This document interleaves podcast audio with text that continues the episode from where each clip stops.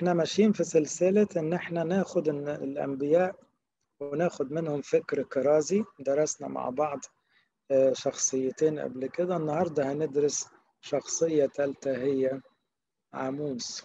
بصوا حبايبي عاموس كان من الأيام البدري. لو تذكروا إن إحنا قسمنا الأنبياء عموما أنبياء قبل السبي اللي هي مرحلة بعد إيليا وأليشع على طول. وأنبياء أثناء السبي اللي أهمهم أرميا ودانيال وحسقيال وأنبياء بعد السبي اللي هم آخر مرحلة قبل المسيح. في مرحلة بدري بدري اللي هي القرن الثامن والسابع. دول بدري شوية اللي هم بعد أليشع على طول بعد إيليا وأليشع ودول ما كتبوش كتب لكن دول أنبياء عظام. تلاميذهم بقى الجيل اللي بعديه اللي زي أشعية وعاموس وكده. بعدين دخلنا في السبي دي مرحلة أخرى لها أنبيائها وبعدين مرحلة بعد السبي. وقلنا اتفقنا على قواعد إن كل الأنبياء بدون استثناء كبار وصغيرين من القرن الثامن لغاية المسيح بيتكلموا في نقطتين كرازيتين. يعني الأنبياء دول كارزين زينا. بيقولوا توبوا إحنا عاوزين العالم كله يتوب زينا وإحنا نتوب معاه. واقترب ملكوت السماوات المسيح جاي. وده كلامنا في الكرازة عاوزين الناس كلها تتوب وتستعد للقاء المسيح لما تحب المسيح. النص بيقول لنا إنه تنبأ في أيام عزية الملك. عزية ده على الأقل كان في حياته ثلاث أنبياء ومع كده كانت نهايته وحش فالرسالة تخوف إنه ممكن الواحد يكون في زمنه قديسين و... و... وتعليم مستقيم وناس أبرار كتير قوي. لكن عزية ده خد ضربة برص قبل ما يموت لأنه تخطى حدود الهيكل وكسر الطقس وعمل نفسه قسيس وهو ملك. رغم إن في حياته كان في اشعيا وفي عاموس وفي ميخا كل دول من الجيل المعاصر ليه ودول كانوا يعرفوا بعض عموما. يعني أغلب الآباء يعتقدوا إن الآباء دول كانوا عارفين بعض لدرجة إن ميخا واشعيا واخدين أجزاء من بعض يعني. بس عاموس بقى يختلف عن اشعيا وميخا إن عاموس كان مركز أكتر على مملكة إسرائيل. أنتوا عارفين بعد سليمان المملكة اتقسمت اتنين. بقى عندنا مملكة اسمها إسرائيل الشمال ومملكة اسمها يهوذا الجنوب. يهوذا هي اللي فيها الهيكل وقبل ما يتخرب طبعا وقبل السبي. الشمال كانوا أصعب لأن لما بعدوا عن الهيكل عبدوا الأوثان. فمملكة إسرائيل تحولت إلى مملكة وثنية. عشان كده السبي خد إسرائيل الأول سبي أشور الأول. عاموس هنا بتاع الليلة دي بيركز على برغم إن هو من أصل من مملكة يهوذا لكن كانت رسالته تجاه مملكة إسرائيل. ودي برضو رسالة لنا أحبائي إن مش ضروري تخدم الناس اللي أنت عارفهم. لأنه طلع إن عاموس ده ربنا خده من يهوذا وراح يخدم شعب إسرائيل بتاع الشماليين واللي هم ما كانوش أصحاب فطبعا ما كانوش قابلين كلامه. ومع كده كان نبي عظيم جدا وله رسالة وبعضهم كان يقول له ما تروح يا أخي عند بتوع يهوذا بتوعك وتكلمهم يعني. الهدف الأساسي في كل الأنبياء واضح جدا في رسالة عاموس هو العودة إلى الله. عشان كده مثلا أنا هجيب لكم نص ركزوا معايا كم مرة هيقول ولم ترجعوا إلي.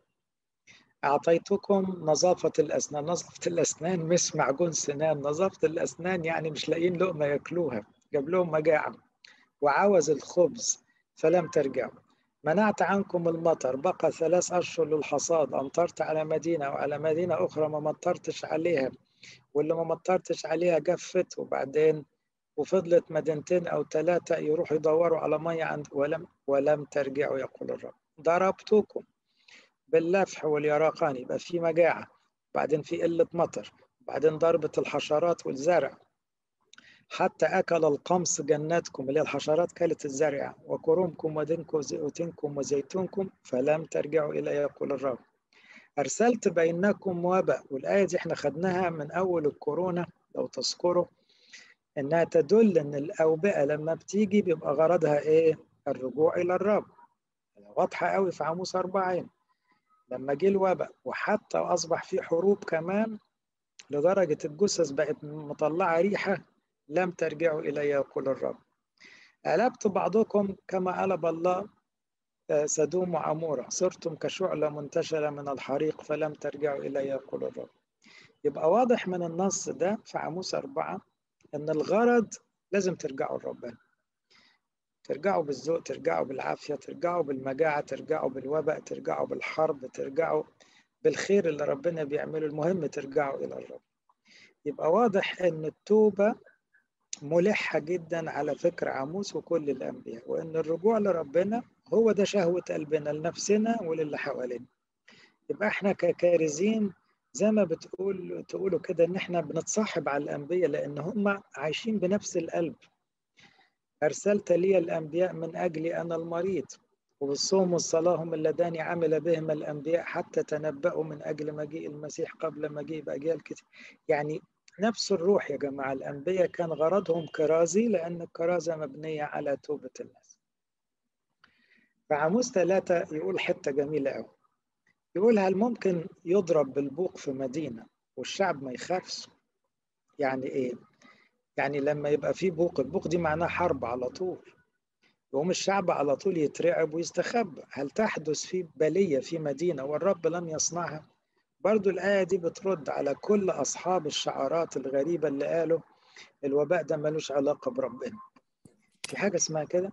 ممكن يبقى في بلوى في العالم ده كله بالحجم ده ويبقى ربنا مش وراها. طبعا وراها. طب غرضه إيه؟ مش بيكره البشر غرضه يرجعوا إلى الرب. السيد الرب لا يصنع امرا إلا وهو يعلن سره لعبيد الأنبياء.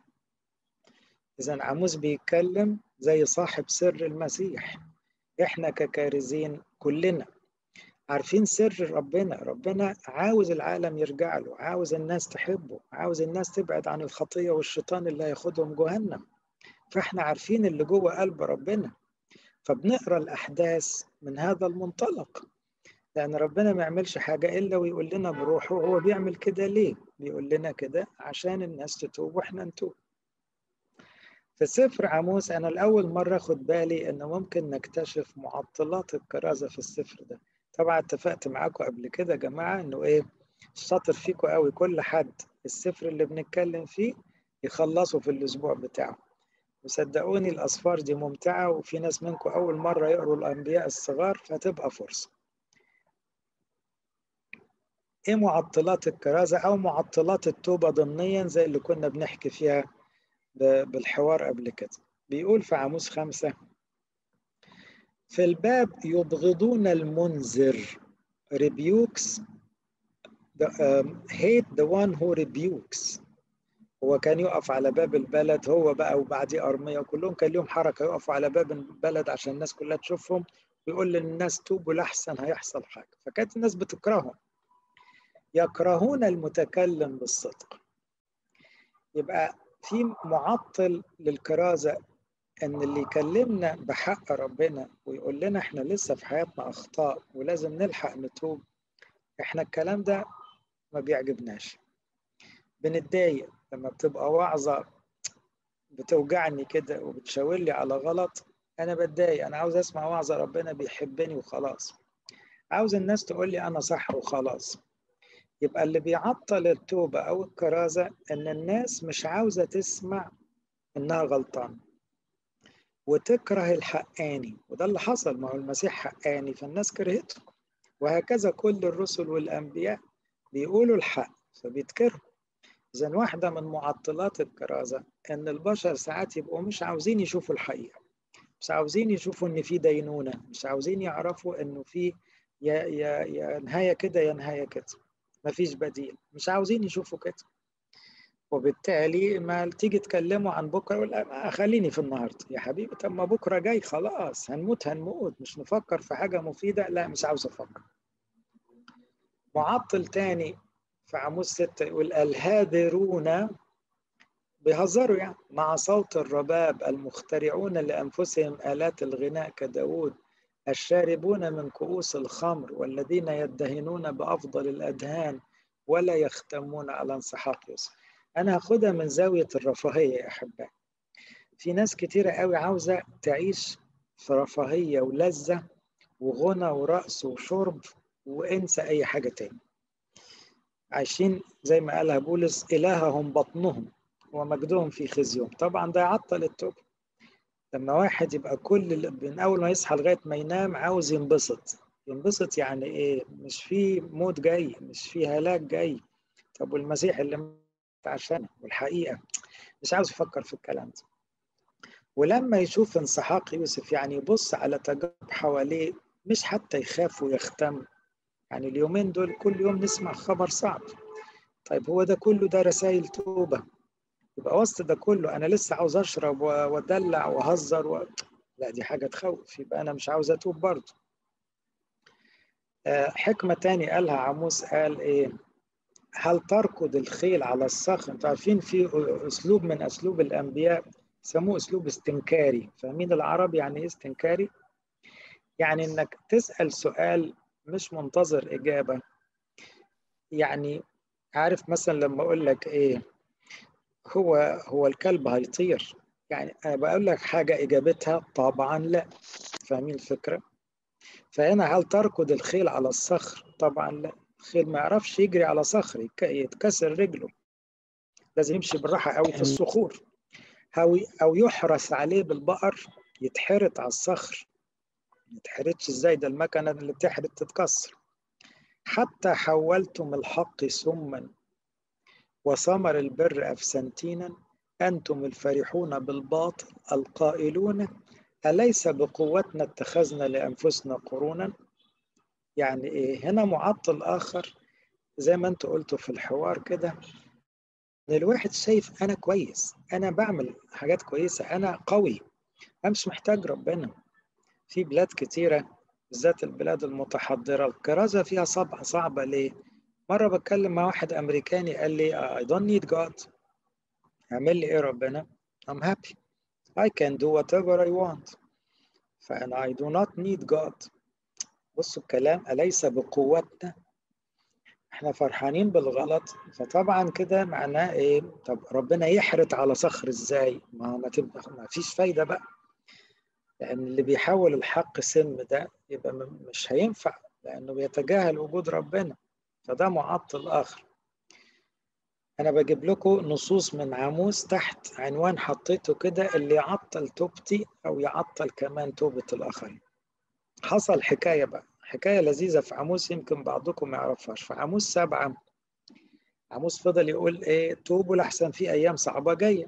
من ضمن ما قال قال على فكرة ملك إسرائيل ده ربنا هيحاسبه حساب عسير يعني ملك إسرائيل ده كان بيعبد الأوثان ساعتها يا أربعام راح كاهن بيت إيه اللي اسمه أماسيا أماسيا ده كاهن بس كاهن بطال يعني. قائلا قد فتن عليك عاموس في وسط بيت إسرائيل. راح عمل إيه؟ بلغ أمن الدولة يعني. راح زره يعني. و... وراح قال إيه؟ الراجل عموز ده بيتبلى عليك يا ملك. لا تقدر الأرض أن تطيق أقواله. شوفوا التعبير. الأرض مش مستحملة أقوال عموس. زي وقت يوحنا المعمدان لما ولع الدنيا بكلامه. لأنه هكذا قال عموس يموت يربعان بالسيف ويزبى إسرائيل عن أرضه. فقال اماسي اماسيا بقى بصوا الخبث بقى. راح لعموس قال له أيها الرائي اذهب اهرب لأرض يهوذا وكل هناك خبز يعني إيه؟ كل عيش في حتة تاني يا ابني. يعني إحنا هنا خطر عليك. إحنا هنا ملك مفتري وسمع إنك أنت بتدعي عليه وبتقول إنه هيموتوه. روح شوف لك حتة تاني توعظ فيها. هناك تنبأ. هو طبعا عاوز إيه؟ يزيحوا من أرض إسرائيل عشان مش عاوزين يسمعوا كلام. أما بيت إيل بيت إيل دي بقى كانت تحولت إلى مع أنها أصلا كانت بيت الله يعني مذبح أبونا إبراهيم من زمان هناك إنما كلها بقت وثنية. لا تعود تتنبأ فيها بعد لأنها مقدس الملك. يعني ده المكان بتاع الملك وبيت الملك وهم مبسوطين يا أخي باللي هم فيه مالك بيهم. أجاب عموس وقال لأماسيا لست أنا نبيا ولا أنا ابن نبي أنا راعي وجاني جميز يعني إيه؟ يا عم أنا لا نبي ولا بتاع أنا راجل غلبان وفي حالي وبعد كده هيقول له بس برضه هتكلم. يعني هو استكتر على نفسه لما قال له طب أنت نبي أنت رائي بس روح كل عيش في حتة تانية. قال له لا أنا مش نبي ولا حاجة. إنما أنا حتة راعي وجاني جميز ودي كانت شغلانة الغلابة يعني. إنما قال أنا هتكلم برضه. إذا من معطلات الكرازة لما يجي لك واحد يقول لك يا عم ما تقول كلام كويس بقى أنت تقعد معانا تقول صلوا اقروا توبوا بطلوا. مفيش حاجة كده تبسطنا شوية. فتلاقي في ناس وبعدين بقى اللي واخدين صبغة التدين عارفين لما تيجي طوائف أخرى تلخبط مفاهيمنا؟ أماسيا ده المفروض كاهن. فلما بيقول له حاسب على نفسك وروح شوف حالك في حتة تاني طب ده هو المفروض ده راجل بتاع ربنا دي بتلخبط بقى. هنا ندخل على بند جديد في عاموس صلاة الكارز الراعي. هنا إصحاح سبعة ده جماعة صدقوني نفسي نذاكره لأن يورينا إنه عاموس مش بس كان راجل بيقول توبوا ويوعظ وخلاص. عاموس كان بيحب شعبه. وأي واحد فيكم عشان ينجح في الخدمة لازم يحب الناس اللي بيخدمهم. ولو لقاهم مش سامعين له ده ما يبطلش يشفع فيهم. يعني الناس ما كانتش سامعة العاموس خالص. ومع كده هو عرف بالروح إنها تيجي ضربة صعبة. أراني السيد الرب إذا هو يصنع جرادا في أول طلوع خلف العشب ليت كروب خلف العشب يعني إيه؟ آخر الحصاد كده. ضربة الجراد دي وحشة قوي دي اللي حصلت وقت يقول تنبأ عنها يقول. فإذا خلف عشب بعد جزاز الملك يعني إيه؟ حسبها كده. دي جاية خلاص بعد إيه؟ حاجة اسمها جزاز يجزوا فحدث لما فرغ من أكل عشب الأرض. هو شايف رؤية إن الجراد هيزحف هيدخل هياكل عشب الأرض كله. الناس هتجوع. أني قلت أيها السيد الرب اصفح. قوت إنه صغير. فندم الرب على يكون قال الرب. بصوا بقى الموقف ده جميل قد إيه. تصوروا واحد شاف إن ربنا خلاص هينزل ويضرب وبقى يقول له يا رب طب عشان خاطري طول بالك. سامحهم. استنى شوية ده يعقوب صغير. Jacob may stand for he is small يعني مش هيستحملوا الضربة دي يا رب. فيقول له طب حاضر عشان خاطرك. وكأن ربنا رجع في كلامه. يحصل موقف تاني. أراني السيد الرب. أراني يعني رؤية. إذا السيد الرب دعا للمحاكمة بالنار فأكلت الغمر العظيم. يعني هتيجي نار تنزل وهتاكل بقى إيه الأراضي دي كلها. وأكلت الحقل. هو شاف في الرؤية كده عاموس الجنة. مع إن الناس مش سامعين ومش راضيين يتوبوا إنما هو مش مكمل صلاة. فقلت أيها السيد الرب كف. كف يعني إيه؟ امسك إيدك اعمل معروف. يعني God sees. Sees يعني توقف. Stop. كيف يقوم يعقوب؟ فإنه صغير. فندم الرب على هذا. فهو أيضا لا يكون قال السيد الرب. ده يا أحبائي يشرح لنا حاجة جميلة قوي إحنا مش شغلتنا كلام بس. إحنا صحيح لازم نكلم الناس ونشاور على السماء ونشاور على المسيح ونشاور على طريق التوبة ونشجع الناس على النقاوة. لكن إحنا لازم نصلي. لأن إحنا كلنا بنقوم بدور شفاعي. يا رب يا رب ارحم يعني شعبك. يا رب ارفع غضبك. يا رب تحنن على جبلتك. يا رب. اللي بيحب الناس مهما كانوا متعبين بيلعب الدور ده. زي ما موسى كده كان بيشفع شعبه زمان وهكذا. في عموس 8 تكمل. أراني السيد الرب إذا سلل القطاف قال له شايف إيه المرة دي يا عموس؟ ما هو هيوقفه. قال له أنا شايل سلة عارفين السلة دي يعني المقطف يا جماعة؟ ال ال زي سلة كبيرة بيحطوا فيها الثمر اللي بيقطفوه من الشجر. فقال لي الرب قد أتت النهاية على شعب إسرائيل. يعني إيه؟ ما تطلبش تاني خلاص. شوفوا بقى الكلام يخوف إزاي. أنا سمعتك مرة واتنين وكل شوية تمسك إيدي وتقول لي بلاش يا رب. لا أعود أصفح له بعد.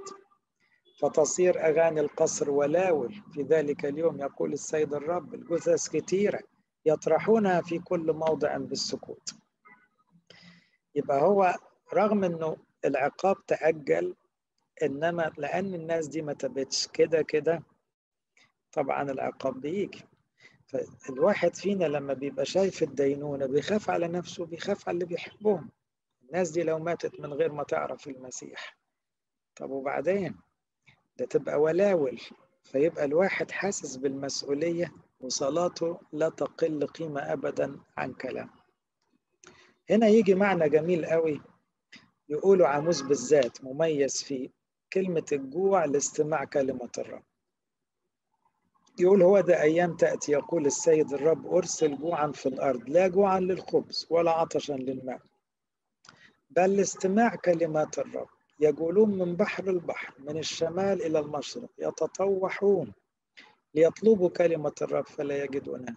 لذلك اليوم تدبل بالعطش العذارى الجميلات والفتيان صدقوني ساعات أحس الكلام ده في أفريقيا وآسيا إن الناس جعانة لكلمة ربنا الصح. من كتر ما باعوا مسيحية مزيفة وشعوذة وسحر ومن كتر البهدلة بتاعت الوثنية وأفكار غريبة الناس الطيبة جعانة أكتر من الأكل والشرب. ولما يلاقوا واحد حلو زيكم هيقول ربنا الحلو بيتكلم عن ربنا مظبوط يجروا وراه من بحر البحر لأن هم جعانين فعلا. فده معنى رائع جدا في الكرازة إنه إيه فاكرين لما المسيح في يوحنا أربعة قال بصوا ارفعوا عينيكم كده بصوا الحقول قد ابيضت للحصاد يعني الناس على آخرها الناس مستنية اللي يكلمها ويقول لها ربنا. فاكرين حكاية عموس أرجع لها تاني. أجاب عموس وقال لأمصيا لست أنا نبيا ولا أنا ابن نبي بل أنا راعي وجاني جميز أخذني الرب من وراء الضأن وقال لي الرب اذهب تنبأ لشعب إسرائيل. إذا هو ما لغاش إنه نبي. بس بصوا التواضع الحلو بقى. نفسي أنا وأنتوا نبقى عندنا الحتة دي. زي ما مرة داود رب دخل لربنا كده قال له يا رب تبصص لواحد خدته من ورا الغنم وعملتني ملك وأنا ناسي أنا جايبني من ورا الغنم. فعموس بيقول كده بيقول له يا عم أنا لا نبي ولا بتاع أنا ربنا جابني من ورا البهايم وعملني نبي بس هقول.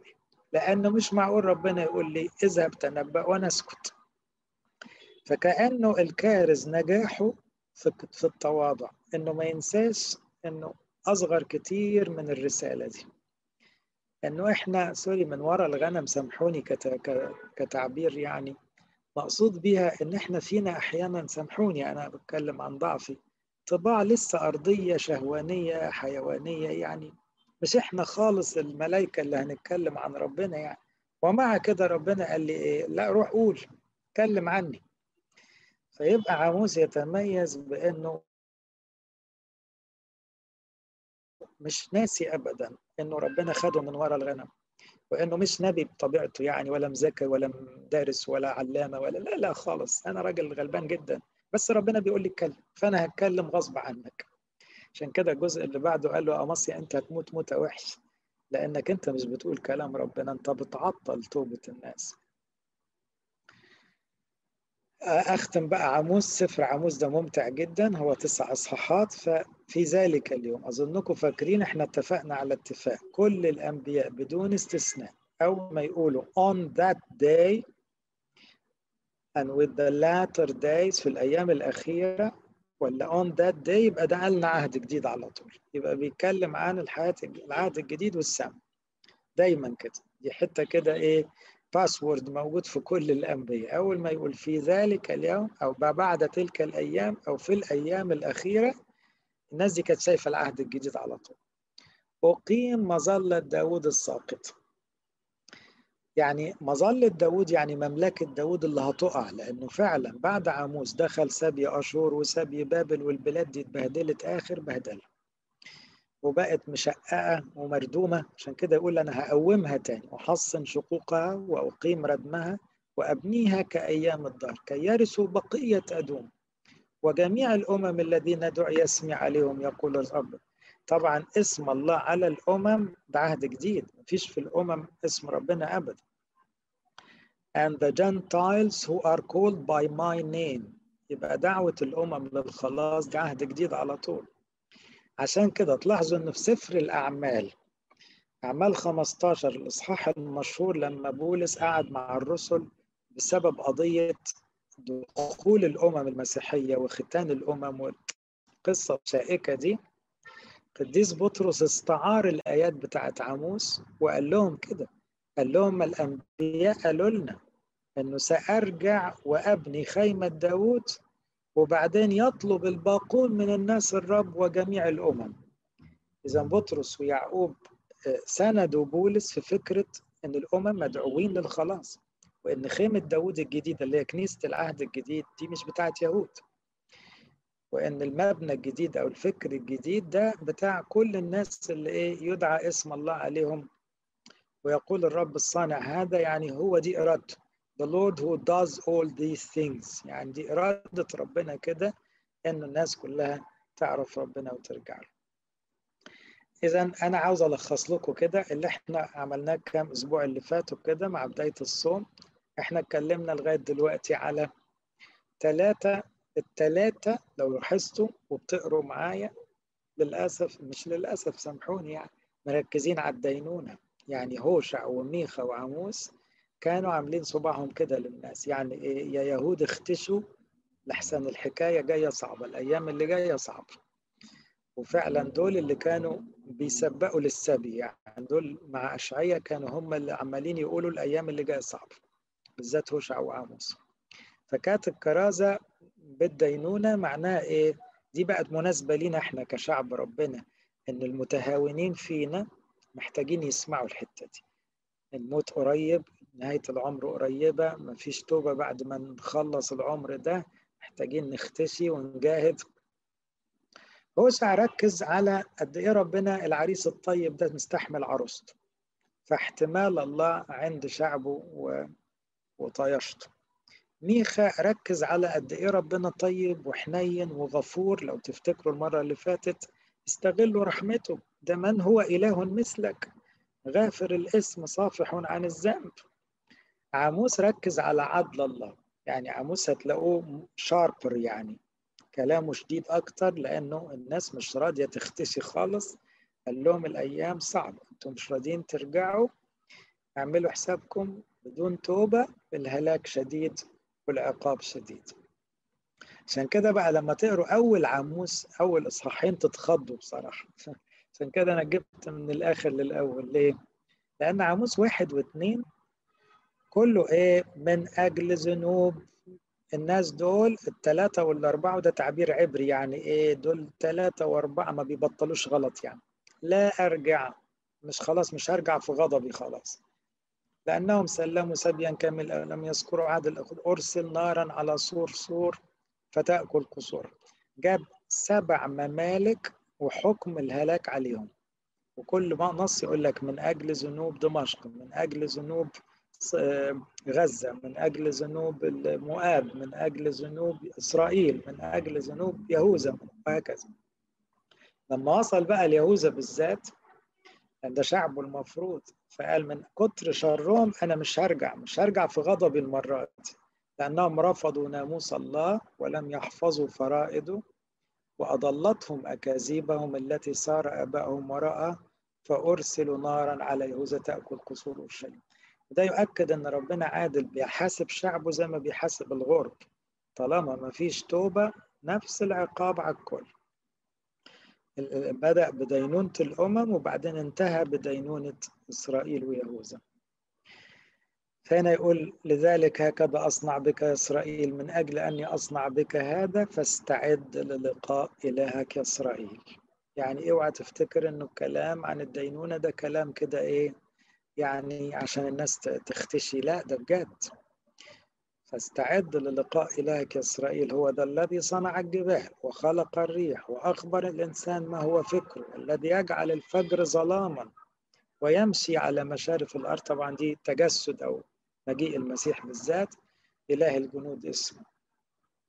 فهنا الكلام صريح قوي استعد للقاء إلهك دي كلام يخوف بجد ودي اللي تخلي الواحد فينا يجاهد مع توبته ويجاهد كمان مع خدمته. عشان كده يقول ويل للذين يشتهون يوم الرب. يعني أنتوا مستعجلين يوم ربنا ليه جاهزين؟ لماذا لكم يوم الرب؟ هو ظلام لا نور هو نور للقديسين إحنا قديسين. يقول ده زي اللي بيهرب من قدام اسد يقابله دب ولا يدخل بيته وخلاص دخل في الأمان يحط إيده على الحيطة تلدعه الحية. يعني يوم الرب عاوز ناس مستعدة بجد. وإلا الهلاك يجري ورانا ما يسيبناش ما نعرفش نزوغ منه ابدا. فقال ده يوم الرب ظلام لا نور عشان كده النص هنا بتاع عاموس كده يخوف شوية. معلش نقطة أخيرة كده على الماشي حتى خطوات التوبة تعتبر متقالة في عاموس خطوات التوبة مين؟ اللي هي نفس كلام العهد الجديد. اطلبوا فتحيوا. الصلاة الصلاة هي التوبة بالنسبة لعموس. زي ما مارس حق قال كده إنه ما فيش توبة من غير صلاة. الصلاة هي الأساس. قال لا تروحوا هنا ولا هنا لا بيت إيل ولا الجلجال ولا تضحكوا على نفسكم. لا لا. اطلبوا الرب فتحيوا زي ما يقول للسامرية كده لا في هذا الجبل ولا في ذاك. هو السجود لله بالروح والحق. فقال اللي عاوز يتوب يطلب ربنا. مرة تانية يقول يصمت العاقل. اللي عاوز يتوب يسكت بقى. ويطلب الخير للشر. برضو اللي عاوز يتوب يقول إيه ابعد عني ضجة أغانيك ونغمة ربابك وليجري الحق كالمياه والبر كنهر دائم. كل ده من عاموس خمسة عشان أقول لكم إيه إنه التوبة محتاجة دايما هرجع تاني لكام آية دول إن الواحد يطلب ربنا يعدل مساره من الشر للخير يبقى الحق طبعه. والبر زي المية جواه. مش مش طايق أغاني الدنيا دي ولا لغة الدنيا ولا أفكار الدنيا لأ لازم يخاصم الكلام ده ويبقى عاقل وساكت. يعني كتر الكلام أكيد بعيد عن التوبة آخر عموس خالص بجد يدينا خبر حلو كعادة الأنبياء لما بيبصوا بقى يلاقوا المسيح جاي والرحمة العهد الجديد فيقول ها أيام تأتي دخلنا عهد جديد. يدرك الحارس الحاصد. الفلاحين بقى هنا فاهمين الحتة دي. يعني إيه؟ يعني تصور مسافة ما أنت تكون بتحصد الأرض يكون الجرار شغال وراك عشان إيه؟ بيحرت ورا منك. واللي يدوس العنب يعني يا دوب جمعت العنب وهتعصره تلاقي ورا منك واحد عمال يحط البذر. دي معناها الأرض دي إيه؟ يعني ثمينة جدا. يدرك يعني واحد بيلحق مع التاني. تخيل بقى لما تلاقي شعوب جاية كده للمسيح كله بيجيب بعضه. فبيقول في أيام جاية كده تقطر الجبال عصيرا تسيل جميع التلال أرد سبي شعب إسرائيل. يبنون مدنا خاربة يسكنون ويغرسون كروما يشربون خمرها يصنعون جنات. أغرسهم في أرضهم ولن يقلعوا بعد من أرضهم التي أعطيتهم. قال الرب إلهك. يعني إيه؟ يبقى في حالة ثبات واستقرار وثمر روحي وشعوب كاملة ترجع لربنا. دي بقى بركات التوبة إنه نشوف شعب قوي روحي ونشوف فضائل روحية وتبقى حياتنا مستقرة. لإلهنا كل مجد وكرامة إلى الأبد.